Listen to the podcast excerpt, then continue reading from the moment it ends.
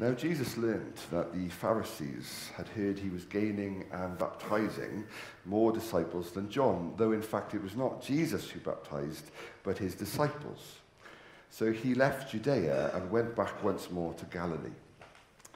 Now, he had to go through Samaria, so he came to a town in Samaria called Sychar, near a plot of ground Jacob had given to his son Joseph. Jacob's well was there and Jesus, tired as he was from the journey, sat down by the well. It was about noon. When a Samaritan woman came near to draw water, Jesus said to her, Will you give me a drink? His disciples had gone into the town to buy food. The Samaritan woman said to him, You are a Jew, and I am a Samaritan woman. How can you ask me for a drink? For Jews do not associate with Samaritans. Jesus answered her, If you knew the gift of God and who it is that asks you for a drink, you would have asked him, and he would have given you living water. Sir, the woman said, you have nothing to draw with, and the well is deep. Where can you get this living water? Are you greater than our father Jacob, who gave us this well and drank from it himself, as also did his sons and his livestock? And Jesus answered, Anyone who drinks this water will be thirsty again. But whoever drinks the water I give them will never thirst. Indeed, the water I give them will become in them a spring of living water welling up to eternal life. Then the woman said to him, Sir, Give me this water so that I won't get thirsty and keep having to come back here to draw water. He told her, Go call your husband and, and come back. I have no husband, she replied.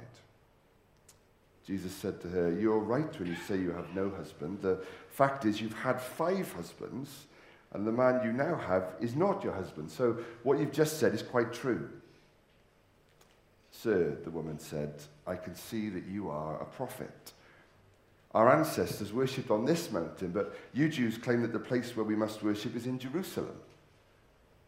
Woman, Jesus replied, believe me.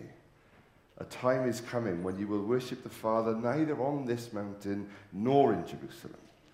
You Samaritans worship what you do not know. We worship what we do know, for salvation is from the Jews.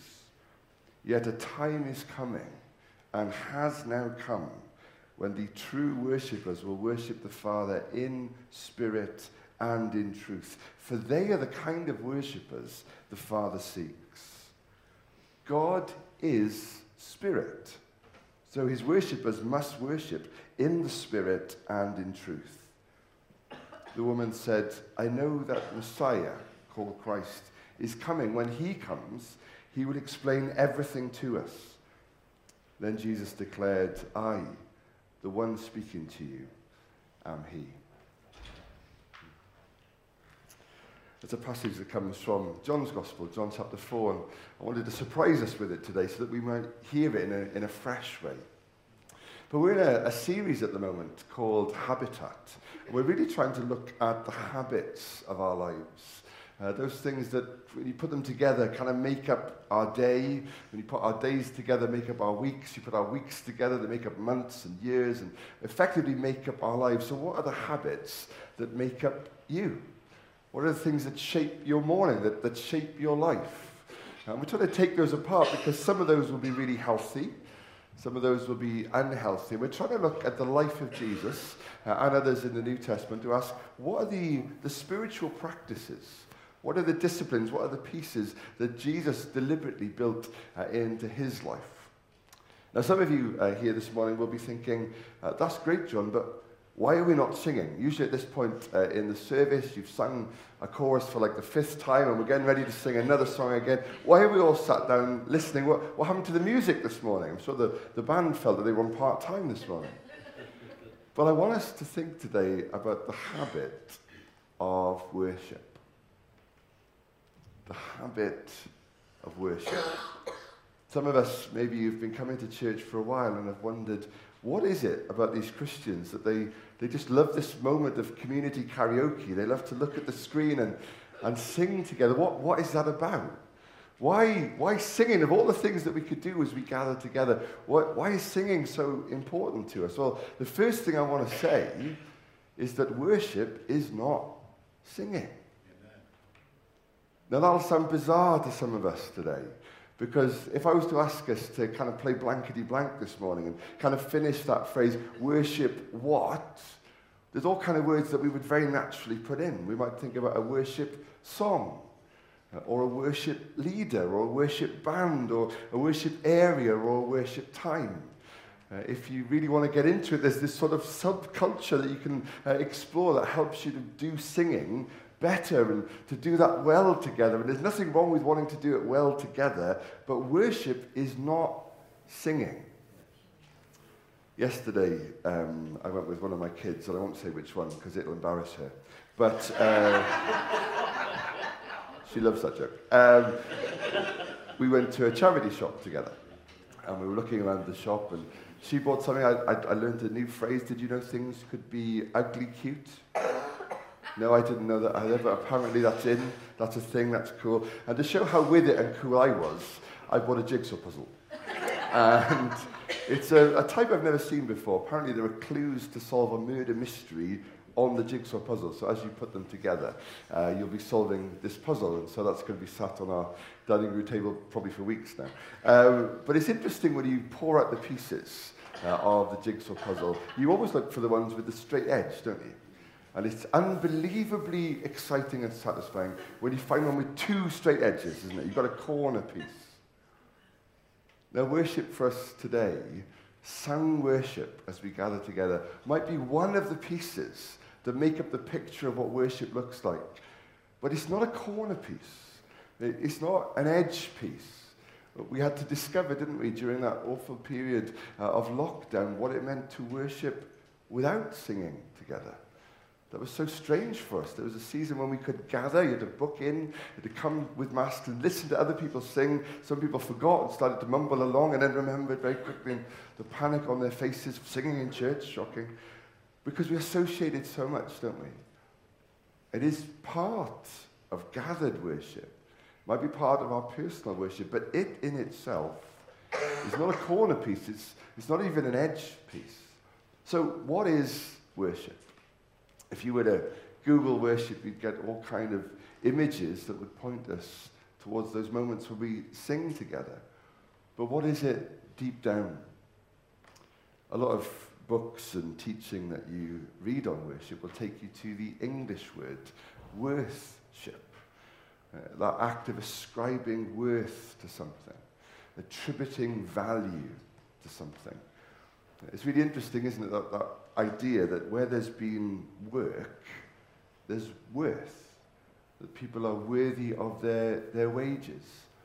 And so as we look at the world around us and we see the wonder of God's creation, it's been interesting, hasn't it, on the podcast that we've been doing along with this series, how many people have said, if I really want to connect with God, I've got to get outside and into nature and we look at the beauty and the wonder of the world around us and we wonder where does this awe and wonder need to go? Where does my thanks and appreciation have to be aimed? There's a sense in which there's a worth that has to be attributed somewhere.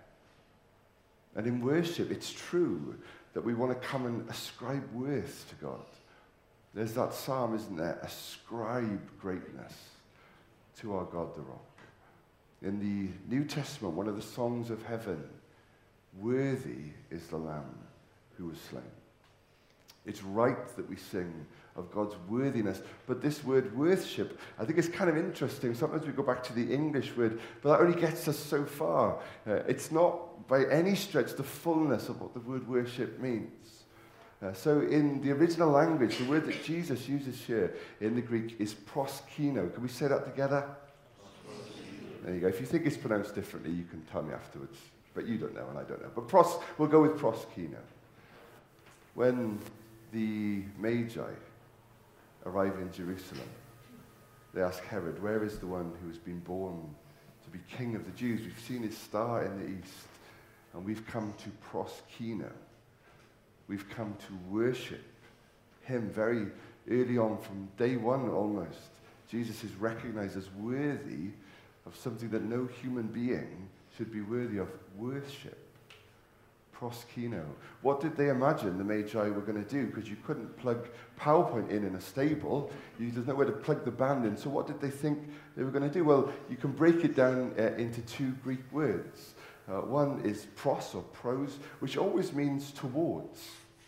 So if you look at the word for prayer, it's literally the word to wish towards, to long towards. We turn the longings of our heart towards God. We recognize that I cannot satisfy myself. I cannot fulfill myself. I can't just serve myself. I'm, I'm pointing them to the one who is God, who can help me, who's promised to be there for me. I'm, I'm leaning towards something. And the word kino, it sounds a little bit like the Greek word for dog, but it literally means to kiss. So the word literally means to lean in to kiss.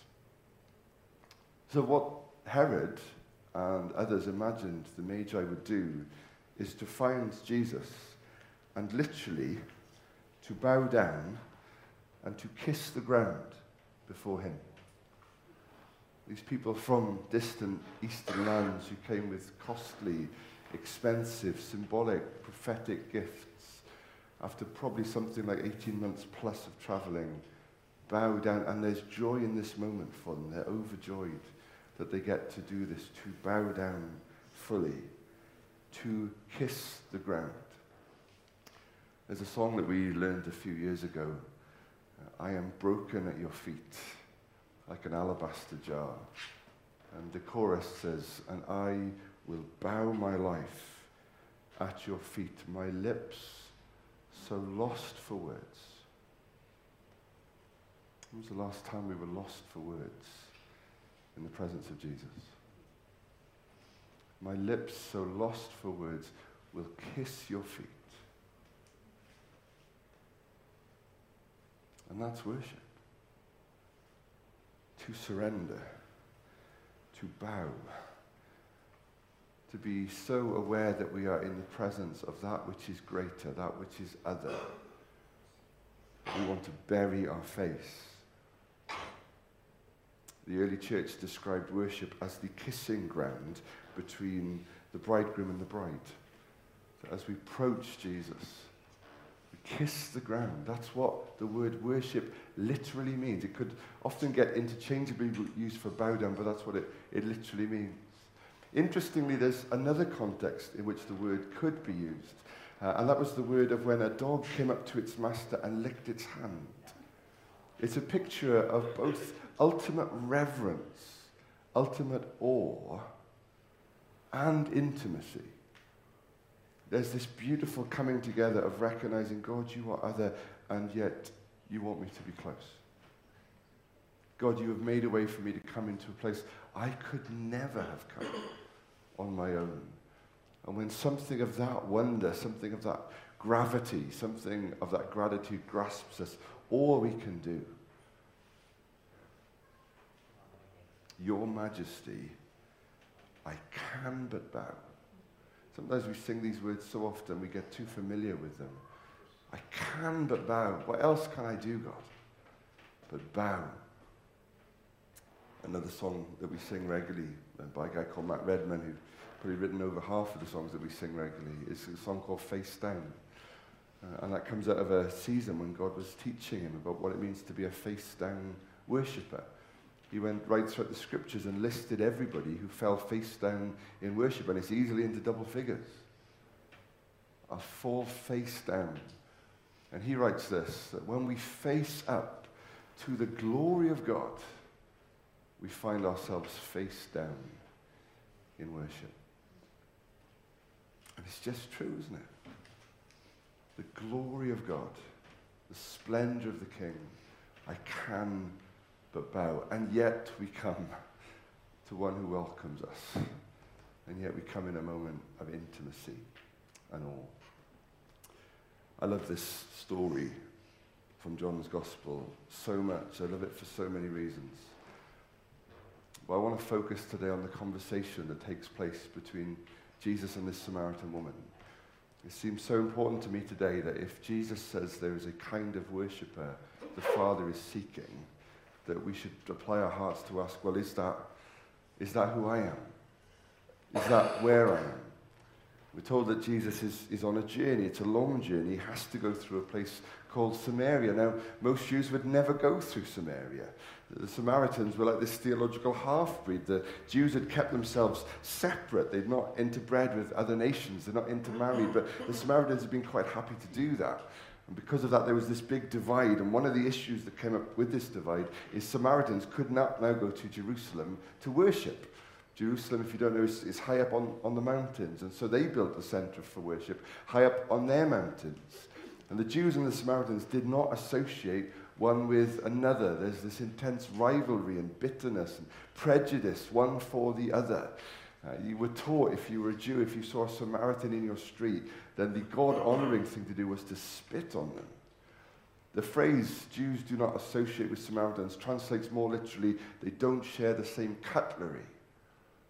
That's what they thought of each other.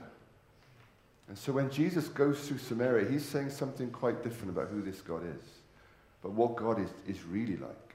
When he sends his disciples to go and buy food from Samaritans, saying something very different about what God is really like. And wouldn't it be good if you didn't talk about them as they Samaritans, but you got to know them, got to learn their names and support their businesses and learn about their families. Wouldn't it be good if you went and bought food? Jesus sends them to do that. And he sat by this well. And he's thirsty. And this Samaritan woman comes out. And John takes the time to tell us that it's noon. It's the hottest point of the day. Sun's the highest in the sky. What is this woman doing going to draw water at the hottest point of the day? culturally, you did it early on in the day, so you had water for your house and your family for the rest of the day. That was a cooler time to do it. The sun wasn't that high yet. There were the long shadows of the morning, and you could go out quite easily. And it wasn't as dangerous because they tended to travel as a group of women together to go and get water. The fact that this woman is alone and is there at noon are red flags that there's something up. But Jesus says to this woman, a Samaritan woman, alone, in the middle of the day, suspicious, could you give me a drink? Don't you just love Jesus? A million reasons why he could have looked the other way and nobody would have batted an eyelid. Can I have a drink? And she looks at him and asks the question that everyone else is asking How, how can you ask me for a drink. I mean, forget the fact that men did not speak to women on their own in public ever, especially rabbis. How can. And then Jesus says, if you knew the gift of God and who it is who asks you, you'd have asked him. He'd have given you living water. And there's this conversation that arrives. Well, how can you, you haven't got a bucket. How can you give me living water? And Eventually, it transpires Jesus is pointing to a greater reality, a spiritual reality. She cries out for that God, would you give me this water? So I haven't got to keep coming here on my own in the middle of the day. She senses that there's something in Jesus that can satisfy that which nothing else has satisfied. Here is a man who can give us something that no other man has ever given her. Would you give me this water? And Jesus says, Yeah, just go and get your husband. And the reason she's on her own becomes abundantly clear. I haven't got a husband. No, you haven't got one. You've had five. Five men. Five relationships. That's why she's on her own. Who wants to be friends with a woman like that? Who wants to welcome a woman like that into their family? Five and then even more scandalous back in the day, and the person you're now with is not your husband. See, Jesus wants to show her, I know I'm not talking to you because I don't know. I'm talking to you and I know. I know your past. And I know you put on a face in front of others. I know you don't really want to face it. But I know. And it is to you, I say, there's living water. This woman's got a past, but who hasn't got a past? And she can recognize that Jesus is more than a, a human person. She sees that there's a spiritual dynamic here. She says the highest thing that she could have said at the time, I can see that you are, there's not been a prophet in Israel for about 400 years. I can see that you're a prophet. God, you've, you've got this insight into me that is not, it's not about Sherlock Holmes detective skills or mind reading. You can see me. You're a prophet. And then there's this sort of knee jerk reaction. I know this conversation is coming, so I'm going to get it in there early. Uh, we worship on this mountain, you worship on that mountain, so what are we going to do about that? It's interesting this thing about five men, five husbands. There's a, an American, or there was an American uh, writer, thinker, speaker, famously uh, very atheistic, very aggressively uh, atheistic. There's no God, there doesn't need to be a God, and as soon as we get rid of all this notion of God from society, the better. And he was asked to give a um, graduation address to a bunch of students. And really surprisingly, he said this. Because here's something else that's weird but true. In the day to day trenches of adult life, there's actually no such thing as atheism. This is the poster boy for atheism. There's no such thing as atheism. There's no such thing as not worshipping. Everybody worships. The only choice we get is what to worship. And he goes on to list a whole bunch of things. He says, if you worship money, You'll never have enough. You'll always be chasing it. If you worship status, there'll always be someone higher. If you worship your appearance, age, and all kinds of things will rob you of that. All of these things that we worship, he says, leave us feeling unfulfilled. He goes on to say this. But the insidious thing about these forms of worship is not that they're evil or sinful, is that they're unconscious. They are default settings. The truth is, we were made to worship. Pascal put it brilliantly when he said there's a God shaped vacuum. We often say God shaped hole. He didn't say that, he said vacuum. There's a God shaped vacuum inside every human being. We're created for worship, and so we long for it. We, we look for it. Uh, by our very nature, we are worshippers, but what Jesus says here is that there are true worshippers and there are false worshippers. By its very definition, if there are true ones, there must also be false ones. And we'll look at that in, in just a moment. Uh, there's another fabulous book. It was written back in the uh, 1800s by a guy called Thomas Chalmers. The Expulsive Power of a New Affection. Isn't that a great title? The Expulsive Power of a New Affection. And he was writing, I've been interestingly dipping back into it, fabulous little book uh, to think about our habits. And he says, when it comes to changing our habits, what we need, really need to do to lose our taste for our old sinful habits is to be so consumed with a love for Jesus that we don't want to do those things just because we love Jesus. An incredible little book. And in that book, he writes something very similar. Interestingly, he gets somewhere very similar to this atheist.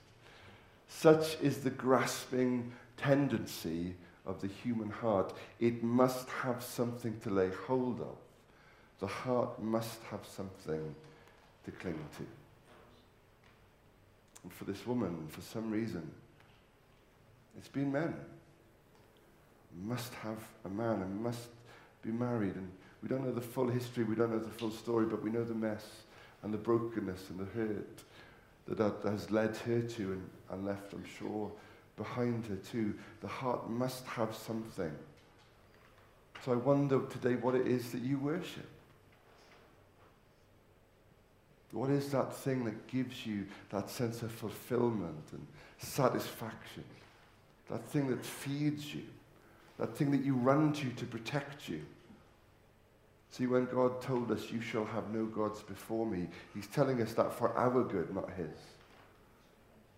Because it will only lead to hurt, unfulfillment, shame, and guilt. The heart must have something to lay hold of, but by our nature, we're worshippers. The choice is what are you going to worship? I was thinking about that this week as I was looking at this story again. What's fascinating to me is that Jesus actually is not talking about worship. He's talking about worshippers. I wonder today if you would describe yourself as a worshipper. I wonder if you would describe yourself as a true worshipper. Jesus tells us these are the kind of worshippers the Father seeks. We describe ourselves in all kinds of ways, don't we? Especially in Christian circles. I'm a born again Christian. I think Jesus said you have to be born again, so there's not really another type of Christian. I'm a Bible believing Christian. Is there another type of Christian out there? The people who get together say, yeah, I'm going to argue with you because I don't believe the Bible, and yet I'm a Christian. And yet Jesus never highlights either of those things. What he does highlight is the Father is looking for true worshippers. So, what is it that makes somebody a, a true worshipper? Well, the argument that the, this woman puts up first and foremost is really interesting. The argument that she raises is about place. Wouldn't it be awful if there was a time in history where people got so obsessed with the place that they worshipped that they would fall out with others? What's the old joke about the Welshman on the desert island? That's the church I go to, and that's the church I don't go to. You say there, we say there. How are we going to get on?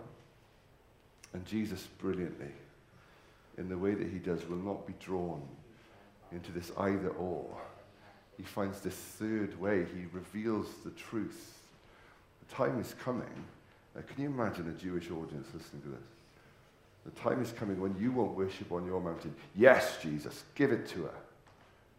Nor in Jerusalem. David's temple? Solomon's house? That, w- that won't be where we worship. Jesus says true worshippers will worship the Father. It's not about the place, it's about the person. It's not about the where, it's about the who.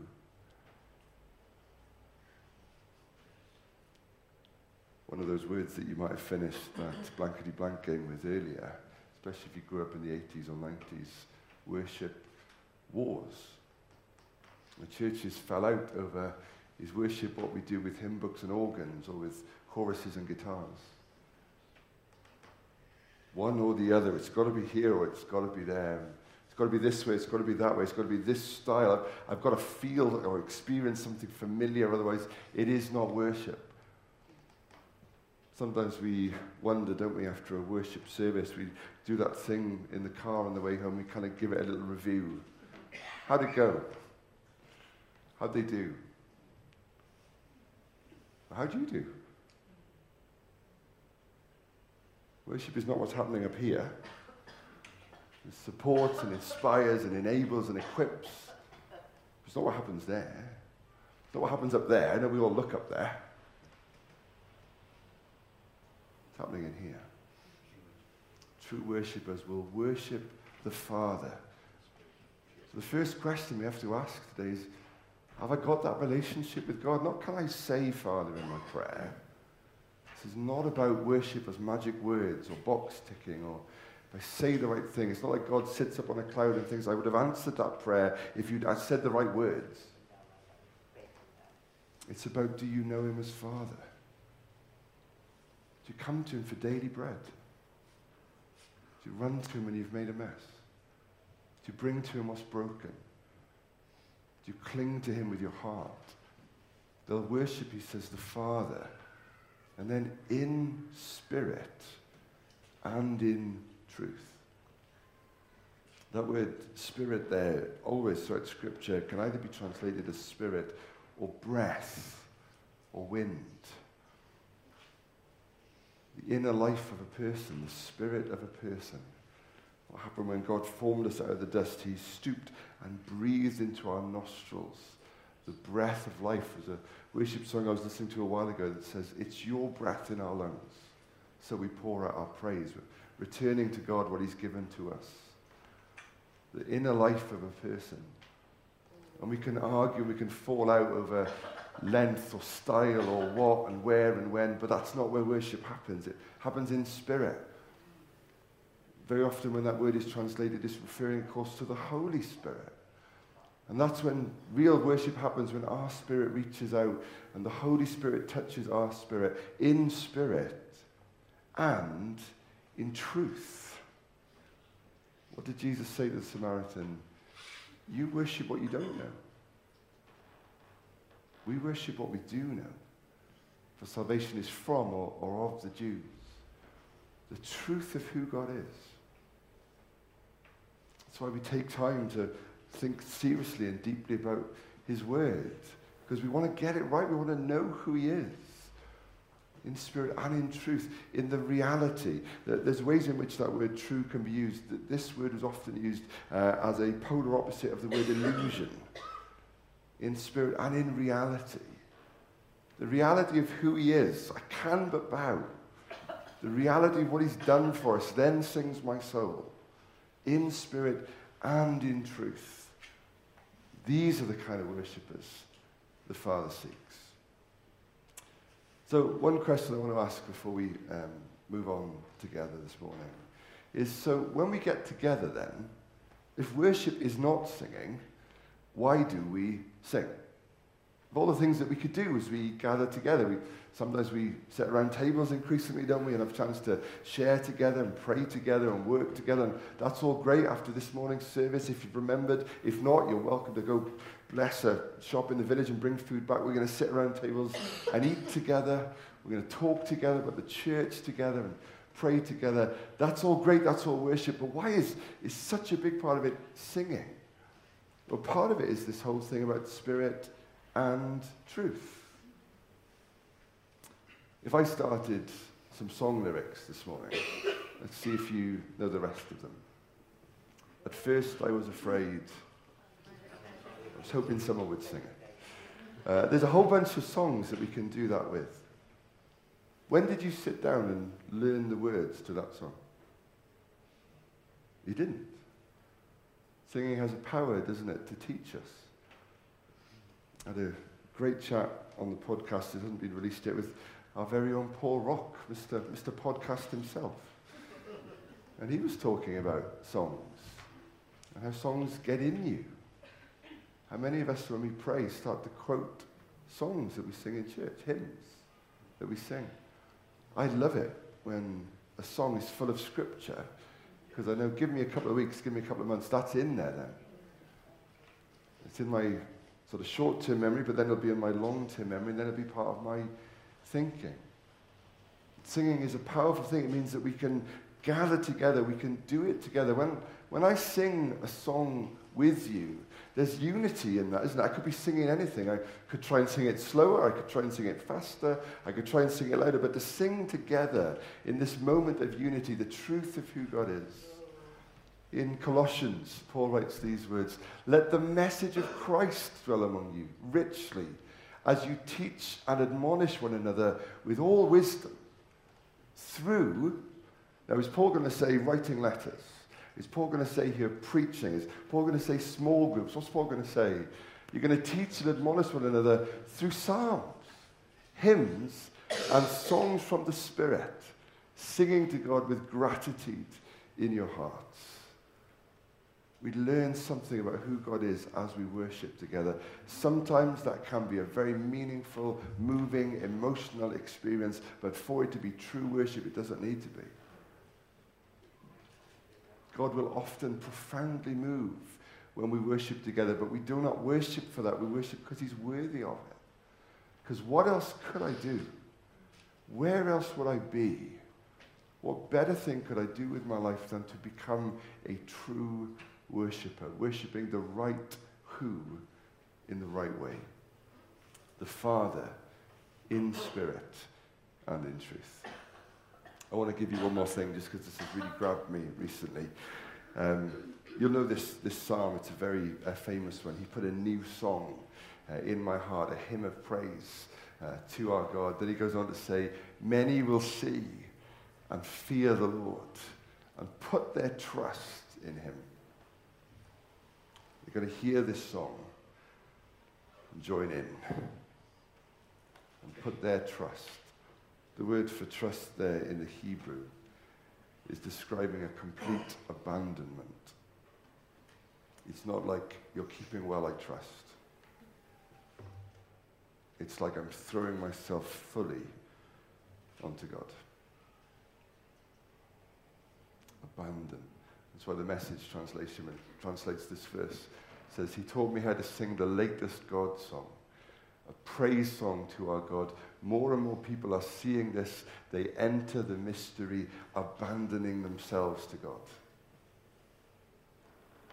See, if I, as I come to worship, either here with others or on my own in countless ways, if I leave as in control as I was before I started, I have not abandoned myself to God.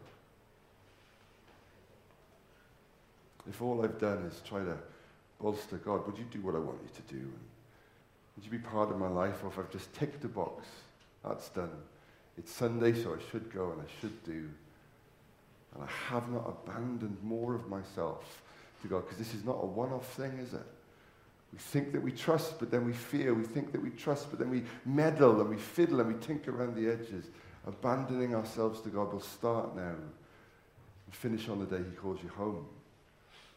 And in worship, if all I've done is to leave the same way I've come in, still holding, still clinging, still controlling, still manipulating, I haven't worshipped. Sometimes we ask, don't we, did you get anything out of that? Well, what did God get out? of it? What did you give? Worship. The habit of worship. So I thought it'd be great this morning to have some time to respond in some time of sung worship together. There'll be some songs that sing. You may want to stand with us and sing. You may want to sit and reflect. You may want to bow. Some of us today may want to kiss the ground, spread out before God. Complete abandonment. What does that look like? Let's not sing. Let's worship.